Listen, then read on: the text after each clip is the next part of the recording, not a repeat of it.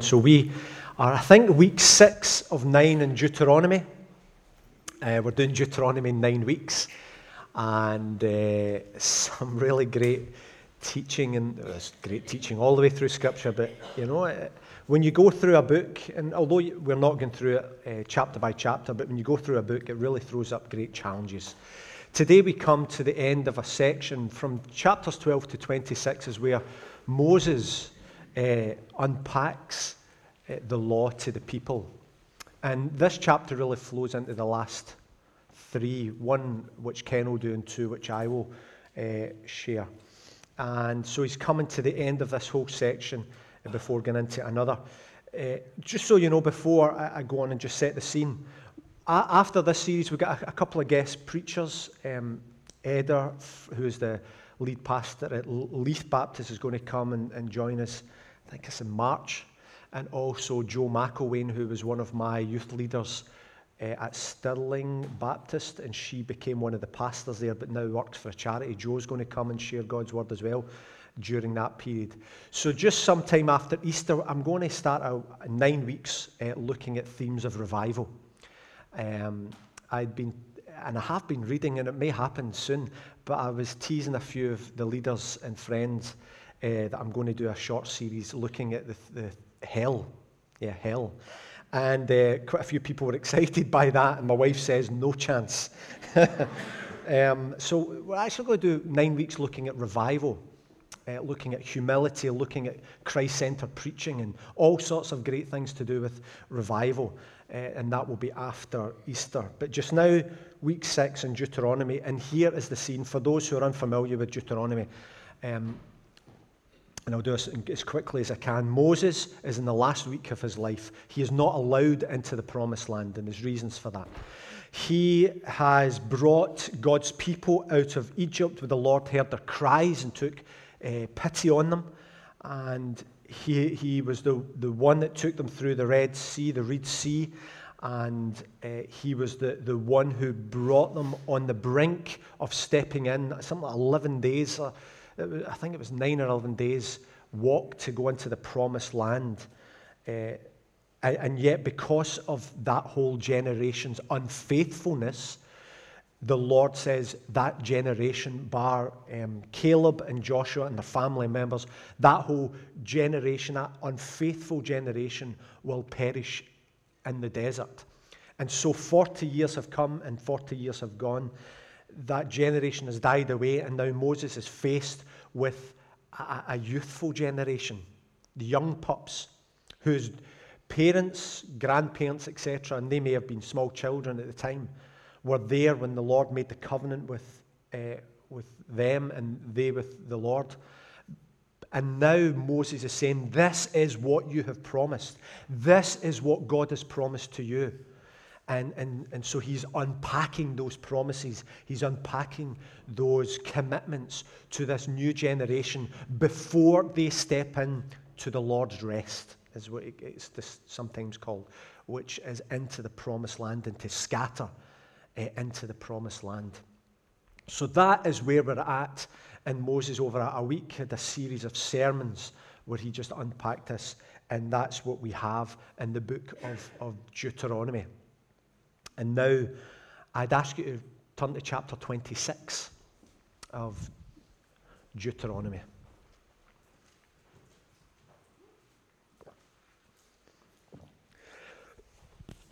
Excuse me. i think I've got three slides. Andrew, can you put up just even the white one? Yeah. Okay, that's great. so in Deuteronomy, we're going to explore this a celebration and a confirmation of the covenant. The celebration is this God has done great things. He has done great things. He's so good to me. That's the celebration. And uh, that's the first thing. The confirmation of the covenant is this go and give testimony of how you got here, who you are, how you got here, and what God has, has done, and all of that. You know what? A covenant is an agreement, it's, it's a deal. Think of it like this when you go in to buy a car on hire purchase, like most of us do, and uh, you, you make the deal, whether it's with the hire purchase company, the bank, whoever it may be, but you sign and there's, there's an agreement of uh, what you'll do, how long it's going to be, the payment structure, all of that type of thing. And that's, the, that's what a deal is, and, and that's what it's like when you go and do hire purchase in a car. the celebration of that covenant with your hire purchase uh, provider is when you drive the car out of the, the showroom or when you're given a set of keys and it is yours. Might not be officially yours for four years, but there's still a celebration when you drive it away. It's yours. And the deal really is confirmed when your, higher, your, your direct debits start coming out the bank, because then it becomes real. There is, there is great celebration of this beautiful, new smelling car, but the reality is you've got X amount of money coming out of your bank every single month for the direct debit. So that's the notion be- behind Deuteronomy 26. Uh, the Lord is scattering them into the land. What should they do when they go into the land? We've looked at a few of those things over the weeks. And, and in this chapter, the Lord says, You need to bring the first fruits of, of that covenant of your harvest of the plentiful land flowing with milk and honey. So that is the confirmation. And then by doing it, rejoice when you do it.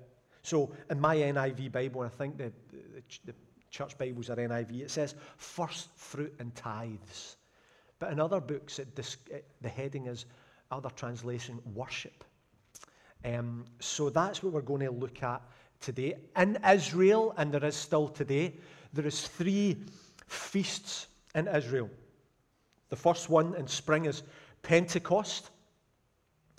The second one in summer is, um, no, sorry, is Passover in spring, is Pentecost in summer, and then is Tabernacles in the autumn. And some of you may have seen the Tabernacles festival where they will take branches and trees, and they will sleep outside for a certain amount of time, as was commanded in the law of Moses. The significant thing behind these festivals uh, was celebration. You remember they'd scattered all over uh, the land where their tribe was allotted, apart from the Levites who had no land. Um, and they were to come together at specific times in a central place to worship, commanded to do that. Um, you know, so don't get out of the habit of meeting together as some are in the habit of doing. Something important about coming uh, together. And in that, when they come together, there was dancing, there was celebration, there was food. It was a real family thing, and it was a thing for community. And in this um, festival of uh, Passover, the idea of bringing the first fruits, uh, uh, that's the idea that's part of uh, this uh, Passover. When you bring from your land that the Lord has given you a sacrifice of praise. Hence the word sacrifice. We come and we give. So, with that, I'd like to read verse by verse or, or a few verses together. And I'll start chapter 1, uh, ch- verse 1 of chapter 26. When you have entered the land that the Lord your God is giving you as an inheritance, and have taken possession of it and settled in it, take some of the first fruits of all that you produce from the soil of the land that the Lord your God has given you, and put them in a basket then go to the place that the Lord your God will choose as a dwelling for his name, and say to the priest in office at the time, I declare today to the Lord your God that I have come to the land that the Lord swore to our forefathers to give us. I'm just going to put all of this up here so there's no surprises. My doofer's no working, Andrew. Can you change it to the next slide? That's great.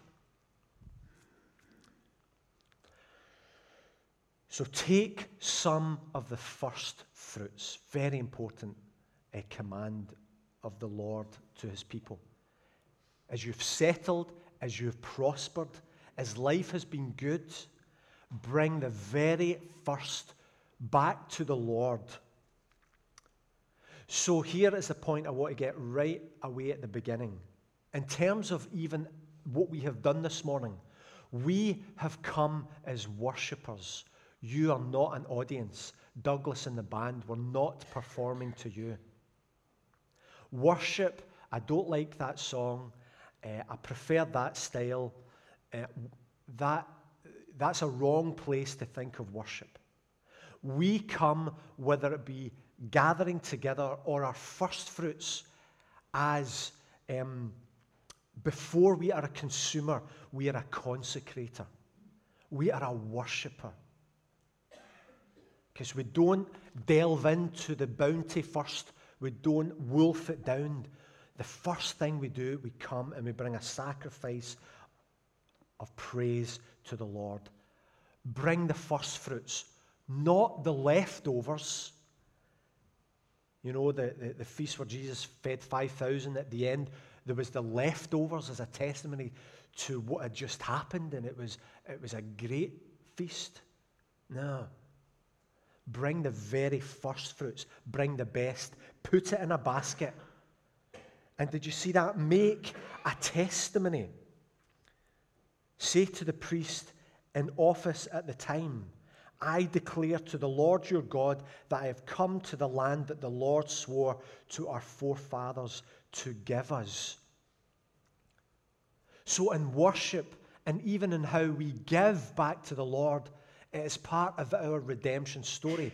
I do this because this is who I am. I'm in community because of what the Lord has done.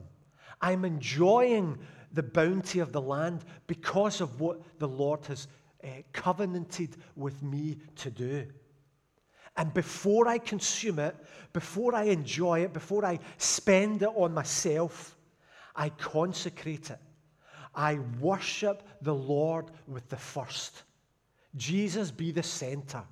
Jesus, all for Jesus.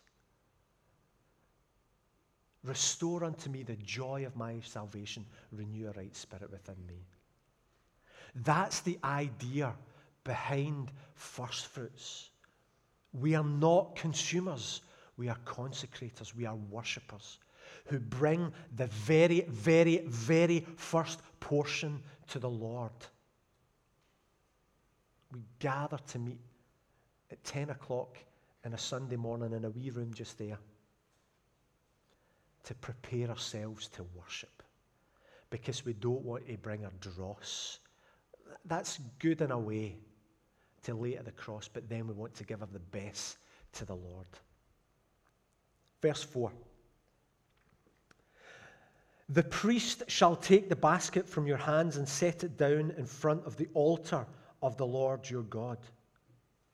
Then you shall declare before the Lord your God, my father was a wandering uh, Aramean, and he went down into Egypt with a few and lived there and became a great nation, powerful and numerous.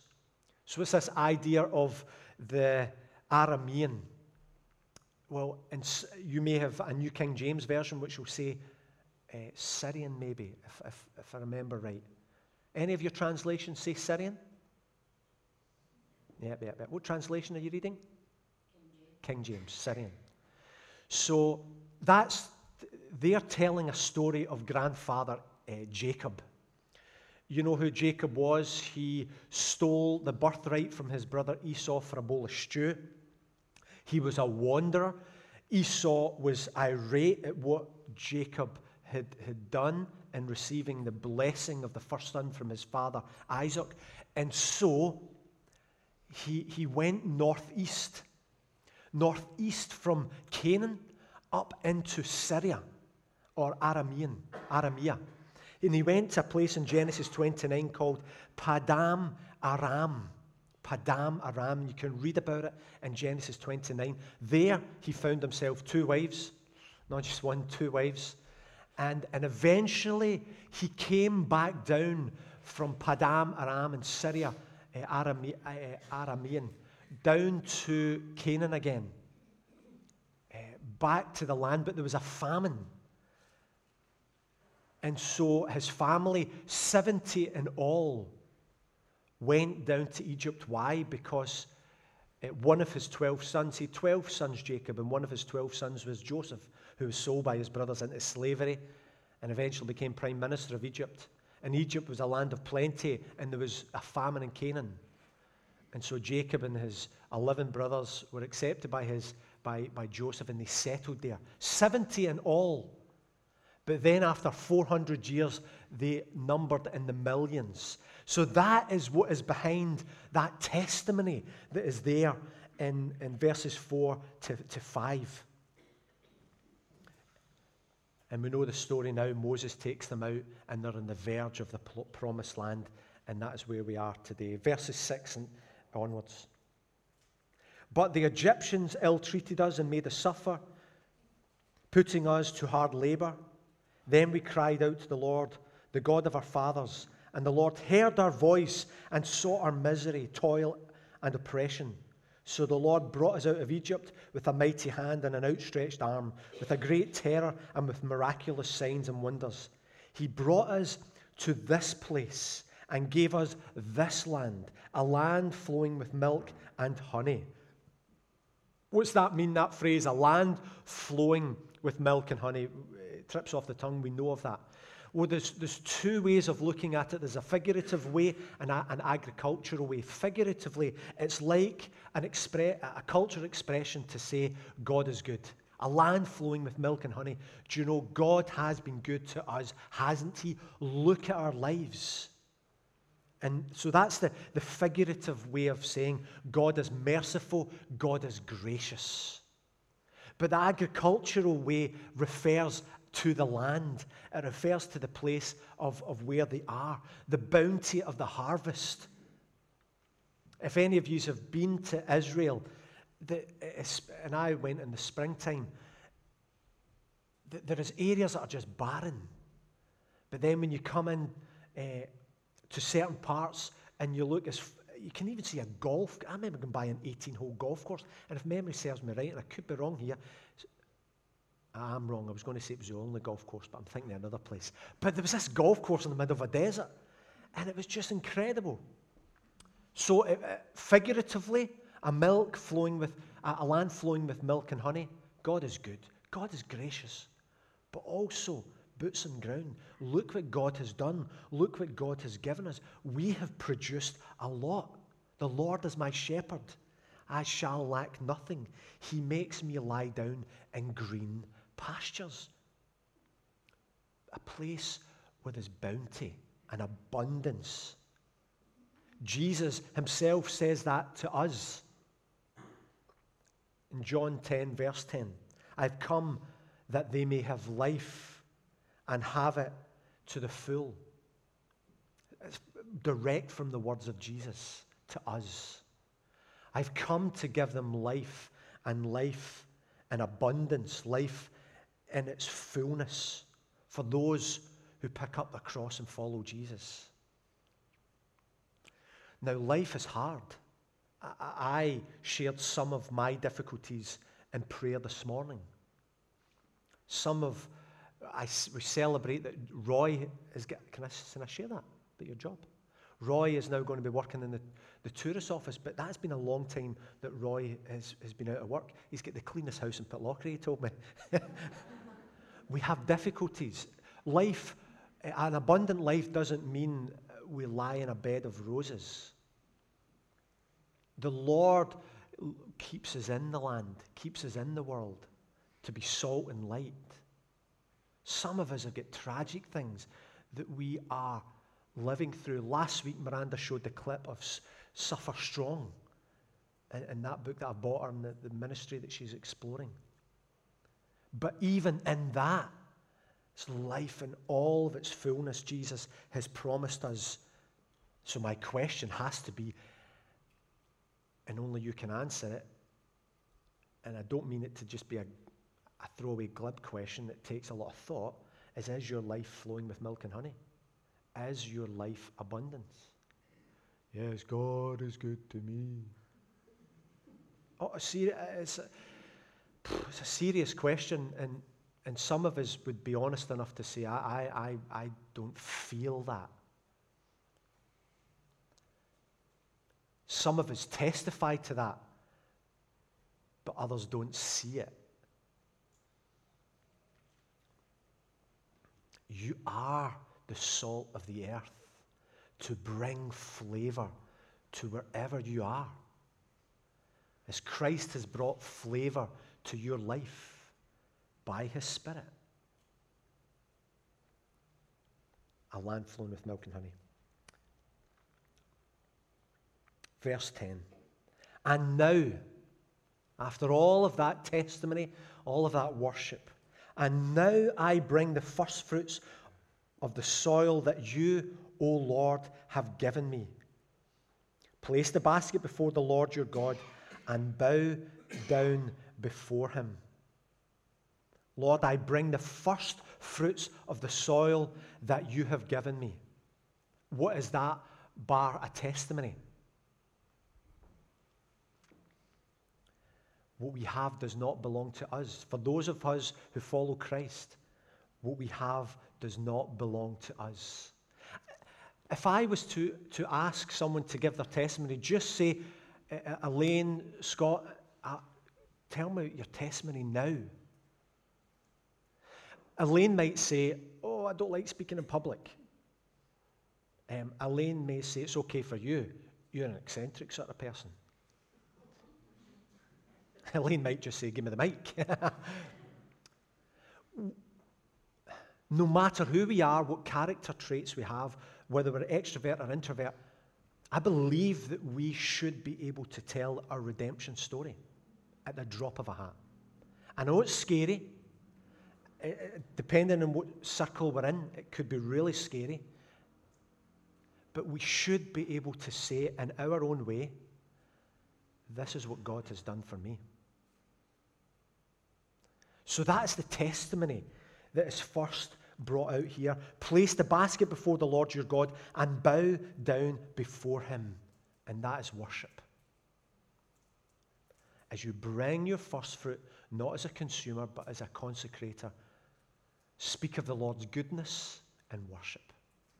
That is what Moses is commanding this generation who are about to go and take possession of the bountiful land. Don't forget you must do that especially three times a year. So, your worship, your testimony is this this is who I am. This is where I have come from, and this is what God has done. And your worship is this there is none like you. Merciful, gracious God, slow to anger, abounding in love. There is none like you. That is worship. So tell me your story. Verse 11, let's keep going on. And you and the Levites and the aliens among you shall rejoice in all the good things the Lord your God has given to you and to your household. Because when you come to bring worship, it's meant to be a joyful thing.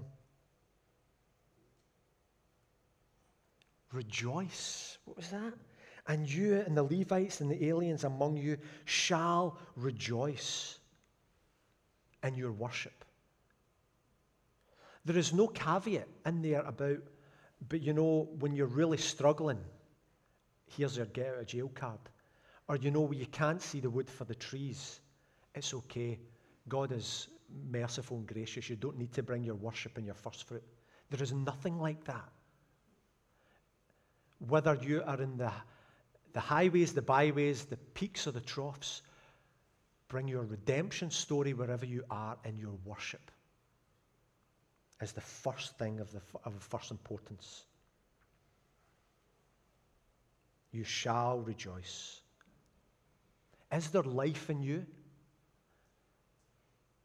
Or is there just an emotional roller coaster depending on your circumstances. I confess that part of my, um, I believe part of the challenge that the Lord has given to me is to let go, to let go, to let go. But I confess that still too often my emotions among my family members are too high and too low to the point that they don't know whether I'm going to be in a good mood or a bad mood.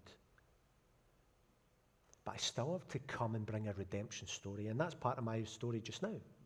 in worship, trusting that the Lord is for me and not against you. What is your story? Where is your joy? Where is your struggle in the Lord? Verse 12, and when you have finished setting aside a tenth of all your produce in the third year, the year of the tithe, you shall give it to the Levite, the alien, the fatherless, and the widow, so that you may eat in your towns and be satisfied. Then say to the Lord your God, I have removed from my house the sacred portion, and have given it to the Levite, the alien, the fatherless, and the widow, according to all you commanded.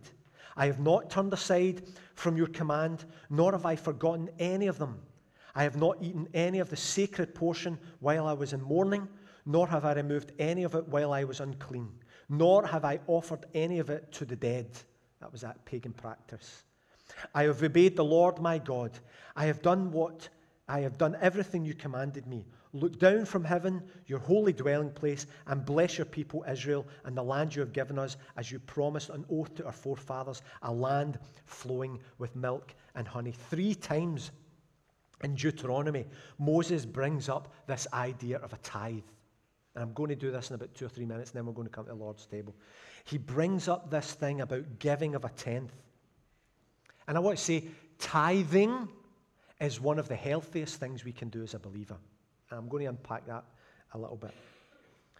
First of all, when we give to the Lord, demonstrates our dependence on Him. It reveals this deeper truth. It's not about what we own, but who owns us.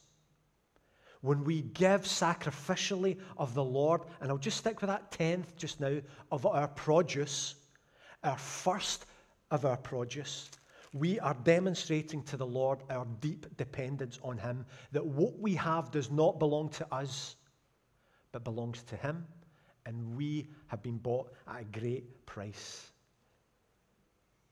You're not your own, you were bought at a price. The life I now live in the body, I live by faith through the Son of God who loved me and gave Himself for me. And as a prisoner for the Lord, then, I urge you to live a life worthy of the calling you have received. And when it comes to our money,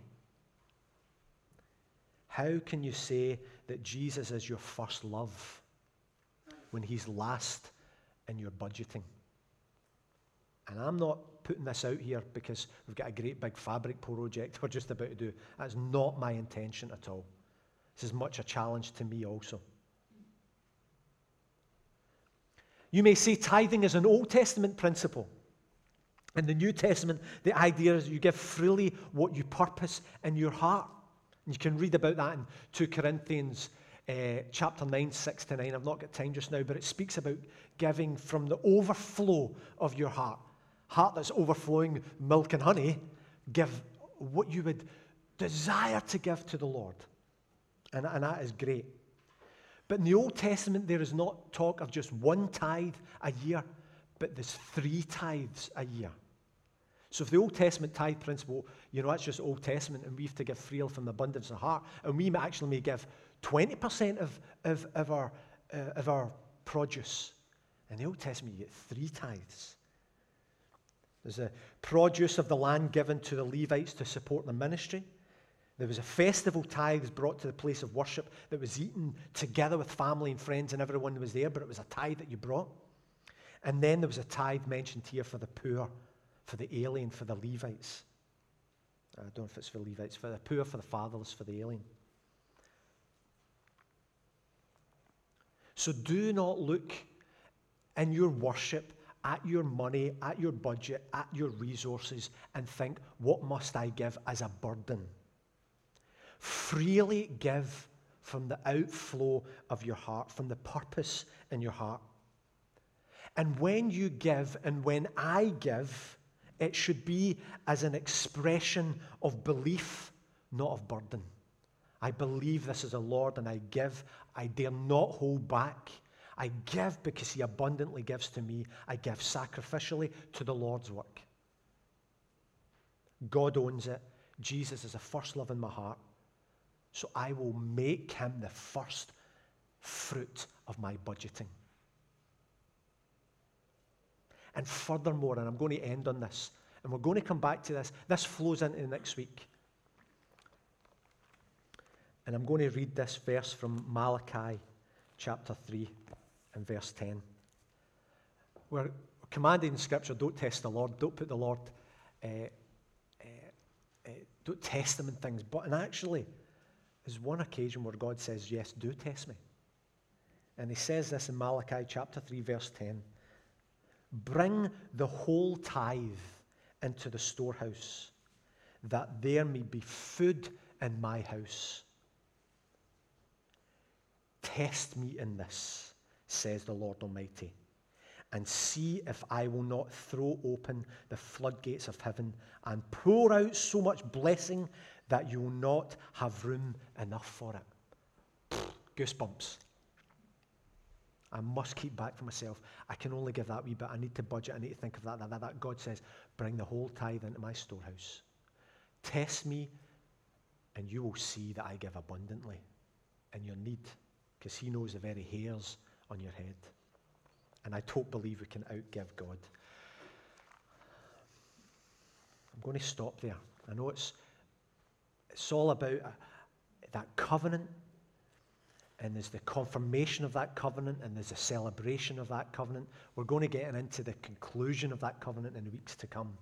So it's a kind of a, a, a, a an axis, if that's the right word, uh, sermon. But we come to, to the Lord's table, and Ken and, and Jenny are going to help me there. We come in as an act of worship. We come not because we have the right to come. We come because we are weak and we are poor. I am prone to wander. I'm prone to leave the God I love. Come and meet the risen Christ. Bring all of your struggles through that sermon to Him, or bring all of your worship, bring all of your testimony in the silence, and we come to remember the cost of our salvation.